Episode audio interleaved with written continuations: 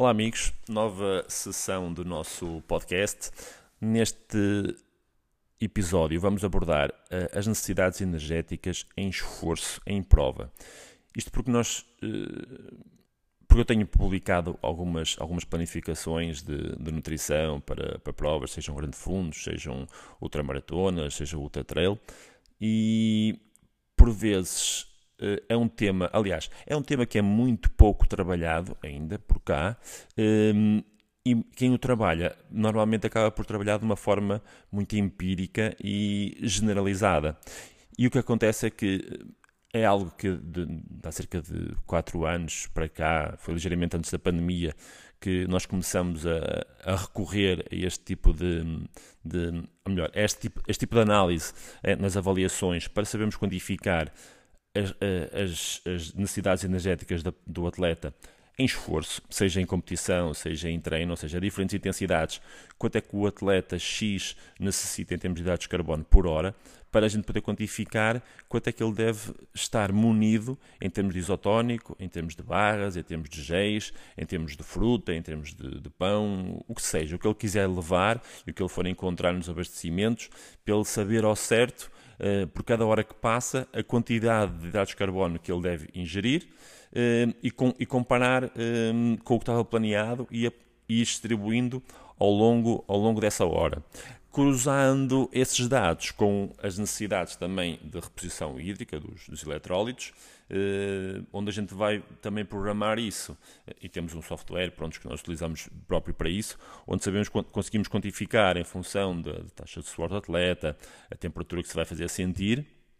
se a reposição hídrica está aconselhada para as horas de prova que nós preconizamos e temos planeadas para concluir o desafio, ou se é necessário, na programação, ter em consideração ou ter algumas cautelas, porque os abastecimentos podem ser muito longe uns dos outros. Longe, às vezes, nem é o serem muito distantes, mas o atleta demorar bastante tempo de um abastecimento para o outro. Ou pode acontecer o caso do atleta até estar munido de hidratação necessária e suficiente e não necessitar de parar em todos os abastecimentos. Cada caso é um caso e cada caso deve ser tratado e planeado de uma forma bem específica. Se bem que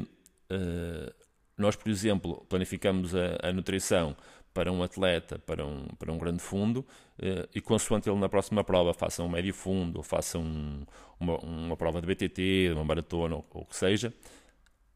a distância ou a duração pode variar ligeiramente, mais hora para a frente, mais hora para trás. A planificação não vai ser muito diferente daquela. Vamos cortar aquela hora final. Vai variar sim, se houver variações na temperatura ou variações no pendente da prova, não é? Da altimetria, que pode fazer com que a prova se torne mais longa, mais exigente, mas em termos de planeamento nutricional, se for uma prova com um objetivo idêntico, em termos de intensidade vai ser percorrida com uma intensidade equivalente, logo as necessidades energéticas vão ser exatamente, ou melhor, não vão ser exatamente iguais, mas vão ser muito, muito, muito similares. Caso seja uma prova de treino, onde a intensidade vai ser mais baixa, aí tem que se fazer uma reprogramação e redistribuir todas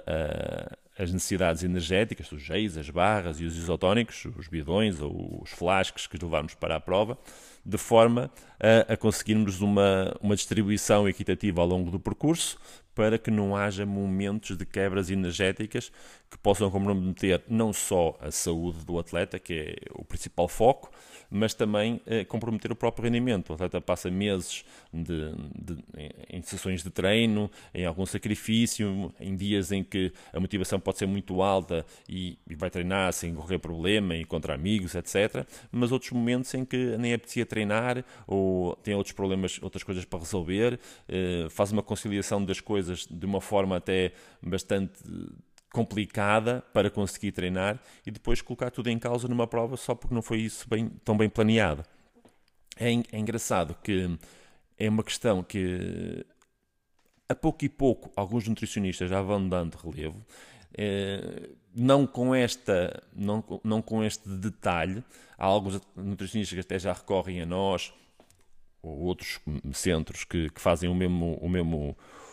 trabalho que nós em termos de cálculo das necessidades nutricionais específicas para determinada pessoa, mas a maior parte dos nutricionistas ainda trabalha de uma forma muito empírica e de uma forma muito generalizada. E às vezes as indicações para provas assim mais longas podem ter variações de necessidades energéticas,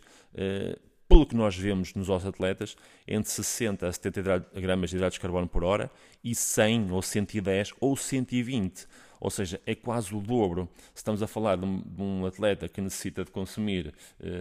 uma barra, 2 géis e um isotónico durante 1 hora, para o outro pode significar consumir metade disso. Então não se pode generalizar, porque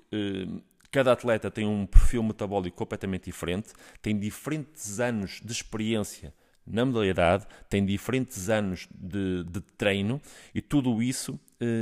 vai influir no seu consumo energético, e por muito e também consoante a modalidade esportiva, como é óbvio, e a duração da prova, e também o peso do próprio atleta e a sua composição corporal. Porque, consoante, todos estes valores devem ser tidos em conta, não é? E também cada atleta também tem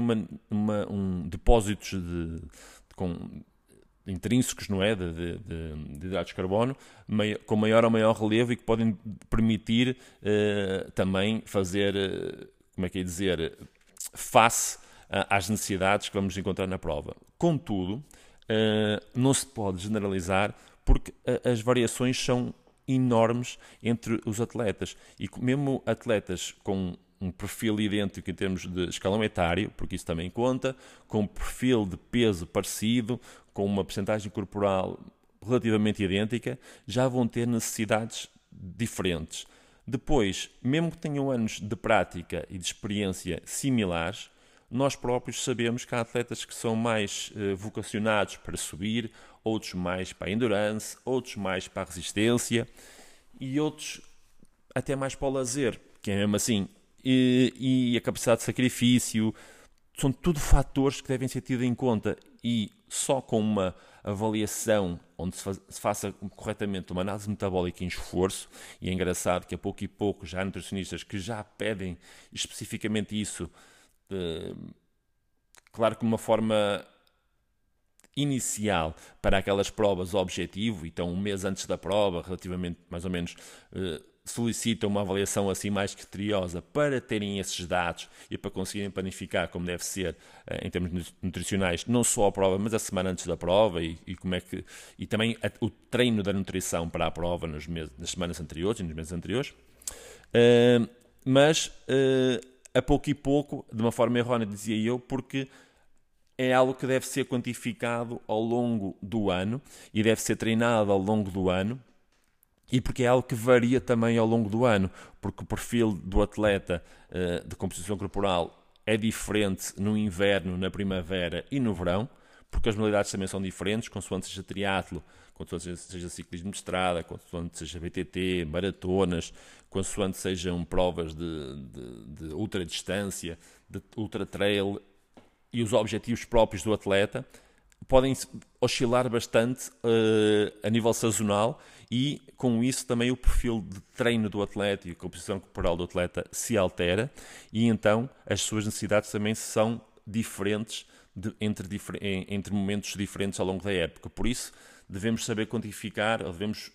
ter consciência que não é só uma avaliação num ano que nos vai permitir regular a nutrição ao longo de todo o período. Cada vez mais, isto é uma área que tem crescido imenso, e nos últimos 2 anos a gente tem verificado, no pós-pandemia, o quanto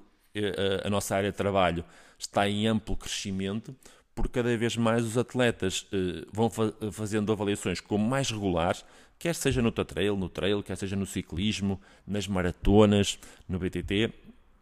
porque à medida também vão fazendo mais, vão verificando as variações que ocorrem em termos de necessidades, em termos de performance, em termos de eficácia do treino, e com isso conseguem otimizar o processo e ter mais resultados, e também ter mais saúde em todo o processo de treino. Até às vezes aquelas questões de fadiga extrema, aquele cansaço, muitas vezes pode surgir porque há determinados momentos em que necessitamos de um aporte energético maior, não estamos a dar relevo a essas nossas necessidades, vamos para os treinos sem grande aporte energético adicional, ou sem um gel, sem alguma coisa que a gente às vezes possa precisar ali naquele momento, e que isso pá condicionar o processo de treino. É por isso que cada vez mais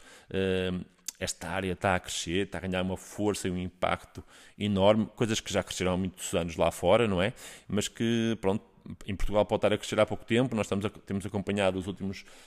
21 anos, pelo menos. Já muita coisa se alterou e muita coisa se vai continuar a alterar nos próximos tempos, como é óbvio.